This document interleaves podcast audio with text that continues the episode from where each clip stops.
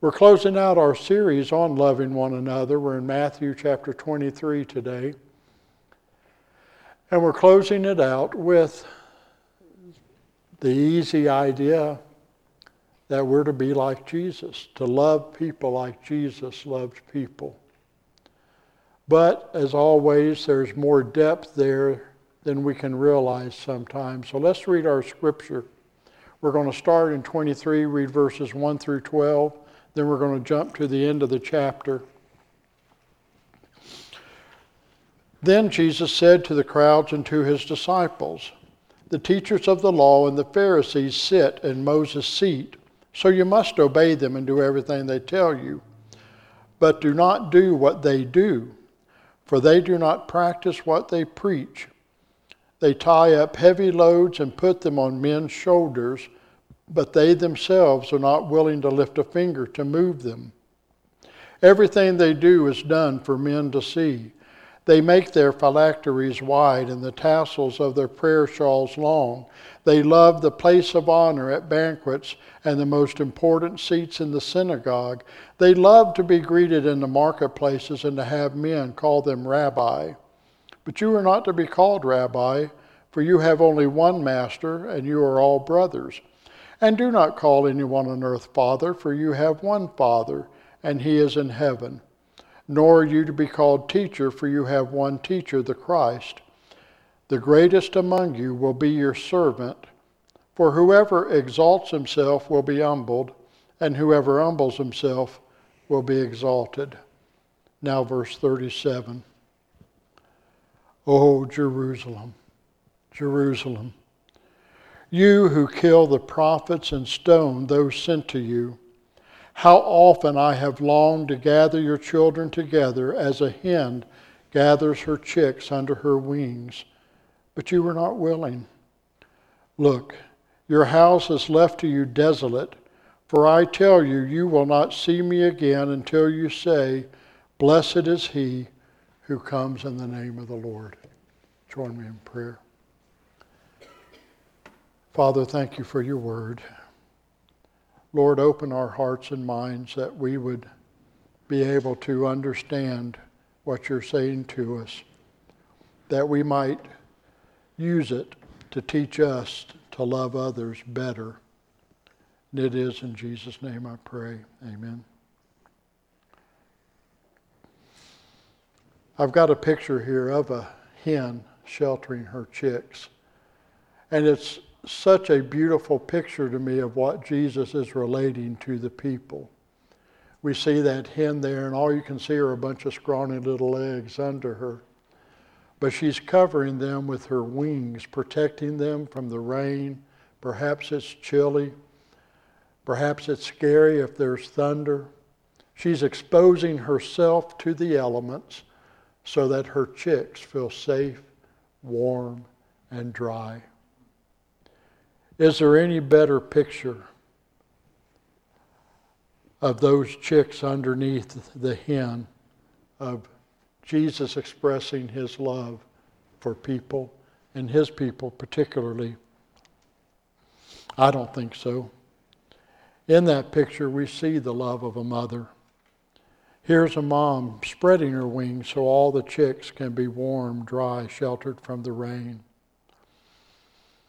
They put them, the mothers put themselves over and over in front of us to shield us and protect us from the harsh realities of life. They try to protect us, they try to shield us, and they try to help the hurt.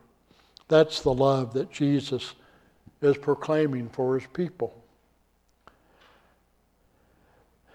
There are many ways to feel pain in this world. We're aware of them. As a child, we toddle along or we run and we slip and fall and we skin our knee and it starts to bleed. And we typically run to mama. And a kiss can help a lot. For most of us, we might have had some mercurochrome put on there. And it would sting a little bit. She would blow on it with uh, her breath and it would cool it, make it all right. Then hug us and hold us so that's one pain that we feel.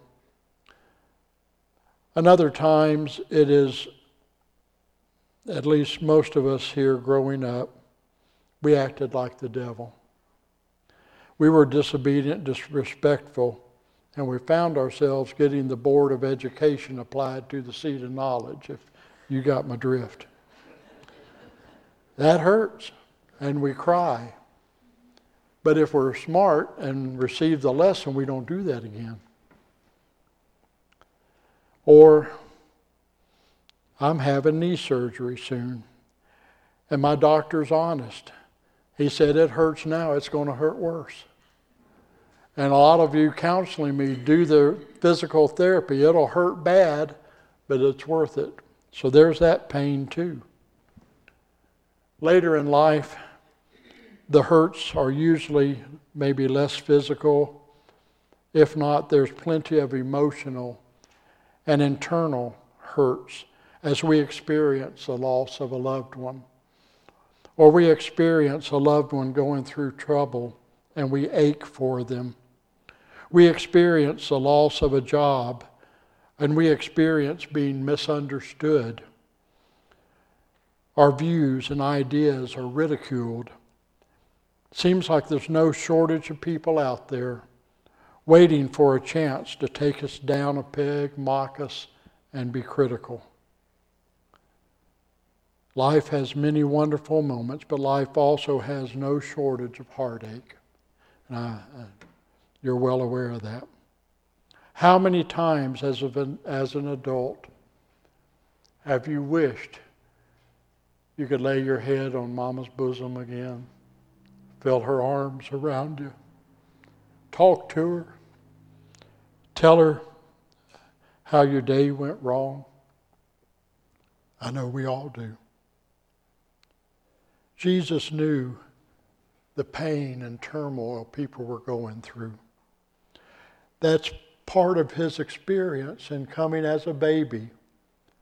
He experienced everything we experienced. He would have gotten hungry. He probably got splinters in his hand helping his dad with the carpentry. He might have even struck his thumb with a mallet, but I bet he didn't say the wrong thing. He knew what we went through. He knew the pain of hurt. As we read when Lazarus died and when Jesus found out, we have that shortest verse in the Bible Jesus wept. The Almighty Son of God, aligned with the Creator of the universe, through whom all creation was made, wept at the passing of a friend. He knows our pain experientially and as God. He came to relieve that suffering by removing the greatest burden there. That's what the people didn't understand. All the people could see was the physical world around them. All they could see was their current troubles. All they could see was the Roman army oppressing them. And that was serious and that was grievous. And, and, and I'm sure God didn't like it every, any bit more than they did. But he knew where the real struggle was. He knew the real thing that needed to be taken care of, and that was that sin nature that put man at enmity with God. He knew what a burden that was. He knew how people were in chains to their sin. And so that's what he came to take care of that first time he came over 2,000 years ago. He came to free their souls, their spirits. He knew that doing that would enable them, us, to have fellowship with the Father once again. He knew by their sins being atoned for and taken to the grave, he knew that then the Holy Spirit could come and abide within us, providing us strength, comfort, wisdom, knowledge, and help. And so he knew that was what really needed to be addressed, and that's what he came to do. The people rejected that, they didn't believe it. Mind you, there were many wonderful people across the time. There are many, we have, we have accounts of many in our Bible that tried their best to love God, follow Him, did the best they could do under the circumstances. They were righteous people. But as a rule, the people God called His own rejected Him as Messiah. Time and time again, He sent prophets, He sent preachers to them saying, Turn, change from your ways. He's coming to bring forgiveness. Dedicate your life to the Lord. And the people as a whole, over time, more and more rejected him. And they were eventually carried off into bondage. And then God went silent for 400 years. But then the silence was broken by Jesus Christ coming. So there were sweet, well meaning people, but most rejected him. As a people, they rejected him. Just as there were sweet, meaningful people, there were mean, hateful, arrogant, self righteous people among that group who vehemently and violently opposed Jesus. Jesus talks about them in the first part of the chapter that we read. People that had made it to a high position in the religious world and who sought the glory and praise of man, who liked lording over others with their rules. He mentions they, they wore wide phylacteries. A phylactery comes out of Deuteronomy, where it talks about binding the word upon your wrist or forehead, and they would put a little box, and in that box would be a little scroll with a word of God, and they would wear that around their head. And so it'd be a sign of being pious. And so he's talking about some of these wore an extra big box to impress others of how much word they were carrying. But he said, don't follow them. You have to obey their laws because of their position, but don't do as they do, do as they say. And so he mentions these people, and that's one reason why they violently rejected him. He didn't go along with their plan. He didn't go along with their schemes. He didn't pal around with them. Jesus went to the publican, to the sinner, to the downcast, to the ones, those people he was talking about in the first part considered as worthless, not worthy of anything, not worthy of consideration. He went and had supper and dealt with them. And they didn't praise him for his graciousness and mercy and hospitality. They criticized him. What is he doing with publicans and sinners? They, they were critical that he who wanted to be a religious person, who was more than they knew, would defile himself with the unclean. Jesus loved those unclean. And so he would spend time with them. The word for how Jesus felt is compassion. It's a great word, with passion. He didn't love them just as a word to throw around. It wasn't just a, a toss phrase that he would say. Compassion, with passion. He loved them passionately. He wanted them to know him personally as their Savior and Lord. He wanted them to get the rewards of heaven as much as any other person. He forgave them when they sinned. That great chapter, that great verse where the woman in adultery has come to him. And in the end, he says, Neither do I condemn you. Go and sin no more. Change your life. Repent. Become what I've come to make you a glorious, wonderful person. That's what he wants for each and every one. That's what he wanted for all the religious leaders who thought they had the answers. And yet they rejected him.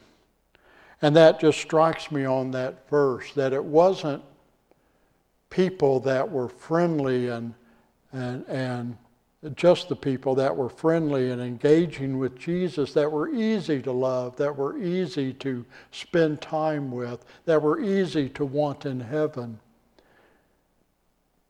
He did that for everybody, even the ones that he didn't particularly like, that he didn't approve of how they did and how they oppressed the others, but he still yearned for them to come to know him as Savior, as the Messiah, yield to him as their Lord, and in the end, in spite of whether they were a thief, a murderer, or a robber, or an oppressor who, who took uh, tithes and offerings from them and squandered them wrong, that they would all be level at the foot of the cross, that they would all receive the hope of heaven. He had compassion on all those people, on those who had rejected him for thousands of years and still as a people reject him. That's the kind of compassion Jesus had for people that don't know him. And so if we're going to be like Jesus, we need that compassion. Doesn't mean we like them. Doesn't mean we like their lifestyle. It doesn't mean we approve of their behavior. But in the eyes of eternity, in the eyes of heaven, in the eyes of Almighty God, we have compassion on their souls that they would come to know Him in that way that we know Him. And then they will be filled with the Holy Spirit. And that Holy Spirit then does His work of change. We look at a person, and too often we'll think, well, they need to clean up and come into church. And we love that old hymn, just as I am, without one plea, but that thy blood was shed for me. Just as I am, I come. That means not getting cleaned up before you come to Jesus. You see, we can't get cleaned up. We can't get to that level that He requires. We can become better. We can do some things better. We can let go of some sins, but we still fall short of the glory of God. And we need His cleansing work. And so we come to Him just as I am, yielding everything to Him, saying, Lord, search me, try me, tell me where I need to change. And the Lord God, while we might say, you need to change this, brother, God says, no, this is more important. This is what's really in the way. Whatever it is, he may agree with us, he may not. But man looks on the outside. That's what God told Samuel. God looks at the heart. So he's not obsessing over that t shirt or jeans that a person's wearing. He's not obsessing over an earring and their ear, nose, wherever they put them. He's not obsessing over the tattoos. He's looking beyond those surface areas looking at the heart, wanting that heart to come to know Him as Savior and Lord, and then working to change that heart so that all the external stuff falls into place. That's the way God works.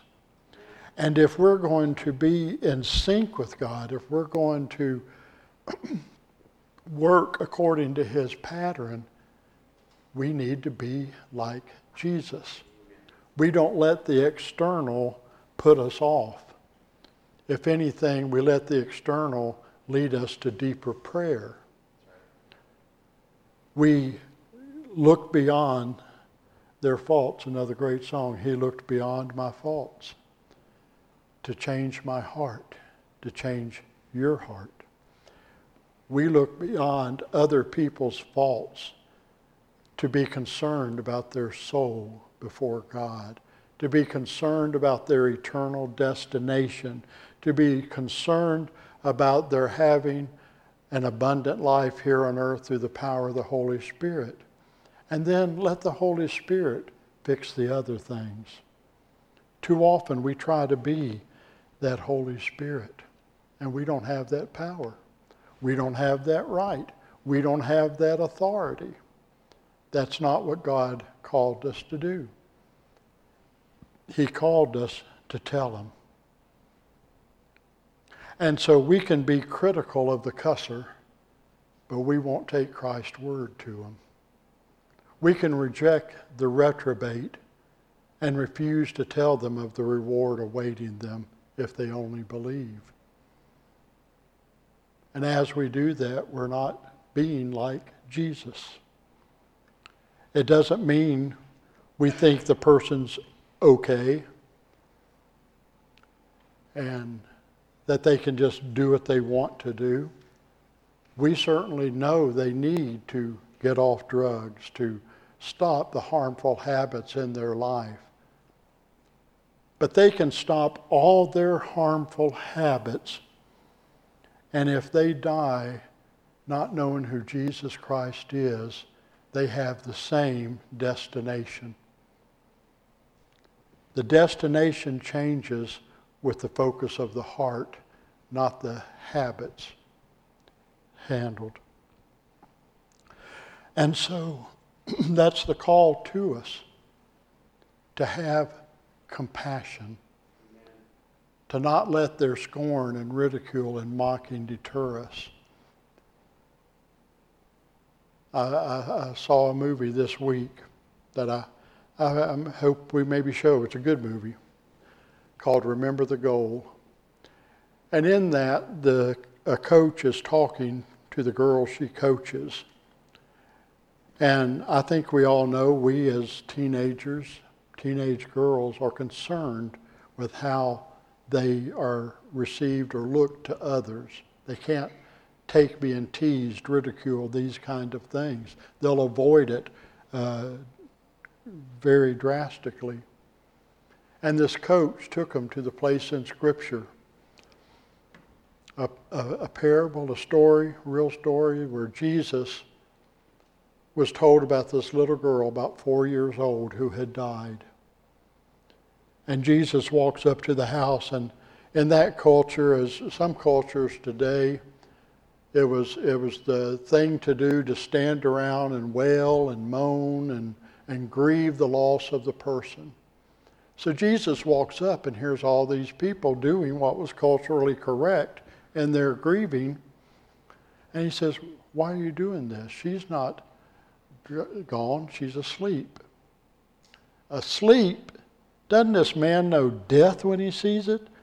Doesn't he understand she's dead, she's gone? But Jesus understood better than they did. And he went into her,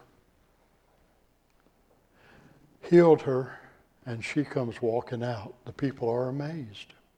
Jesus restored her spirit, her soul, whatever it took to wake her up, to bring her back to life. Then the coach makes another interesting point. She says, with all that happening, where was Jesus? Hmm. He didn't come out.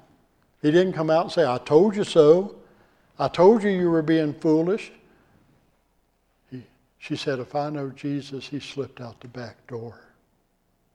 Quietly doing the work of God, healing, bringing that little child to life that he had compassion for, but then not rubbing it in the face of people. Another example several examples there. One, if Jesus received scorn and laughter from people around, we're going to receive scorn and laughter. And so we need to not let that deter us. We don't like it. I don't like being laughed at. I don't like being ridiculed, mocked, scorned, any of those kind of things.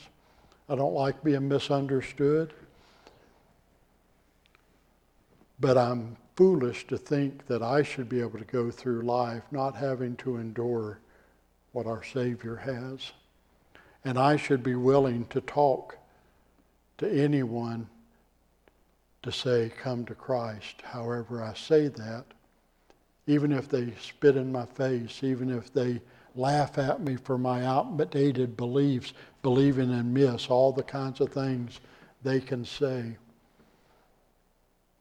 There's another story in the movie.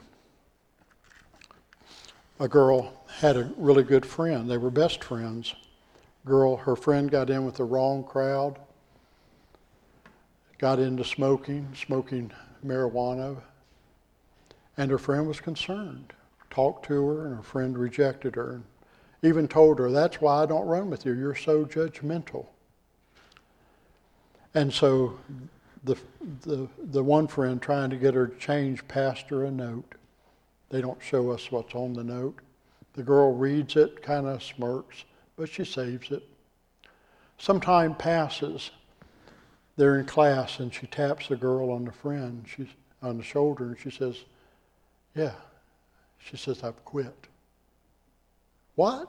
Yeah, I've quit. Really? Yes, I've really quit. I've given up smoking. I don't do it anymore. How come? Well, God just said that wasn't what I needed to do. And then the friend is praising. She turns around, and the other girl opens that note. And she says, I'm going to pray for you every day until you stop smoking. And she asked her friend, Did you do that? She said, Yeah, I did. That's how we respond to being mocked, ridiculed, scorned, is we make them a little higher on our prayer list. We pray that God would address the need in their life, their need to know Christ, which this friend did, but then their need to realize the bad habits that need changing. That's the proper Christian, Christ like response. We have compassion on all those around us, and we pray for them diligently that they would come to that deep knowledge of Jesus Christ. So that's our call to love one another like Christ did, being compassionate, lifting in prayer rather than critical, and loving the people around us. Some will respond, some won't. A favorite verse of mine, I don't like the reference, but it's John 666. I don't like the 666, but I think it's poignant that it's that number. Jesus is teaching the disciples. Disciples weren't the 12, they were just anybody that followed him listening and he was doing a particular teaching. He said, This is hard. Who can do this? And it says, And they left and followed him no more. And the reason that speaks to me, that helped me as a pastor, because if Jesus Christ, the Son of God, couldn't convince everybody of what they need. I'm not either. But that doesn't mean I don't tell them. It doesn't mean I don't say it, but I have to understand with maturity that some will receive the message, many won't. But that's not my responsibility. My responsibility is to tell them. If I do that, then on that day the Lord calls me home. I'll get that well done, thou good and faithful servant. Now enter into thy rest. Love one another like Christ. We're going to stand now and sing our hymn of invitation, hymn of response. Everyone here needs to respond to this message, but I'm not going to tell you how you need to respond. It may be that you need to come forward to uh, profess your faith in Jesus Christ as Savior and follow in baptism. It may be that you need to come up by yourself, not talk to anybody, and just take a time to pray. Kneel if you can. The knees are bad, then just stand. It may be that God's calling to salvation. It may be that God's calling to some particular area He wants you to change in your life. But each one of us have something we need to respond in. And that's what He's calling you today. Jesus is tenderly calling. Let's stand and sing.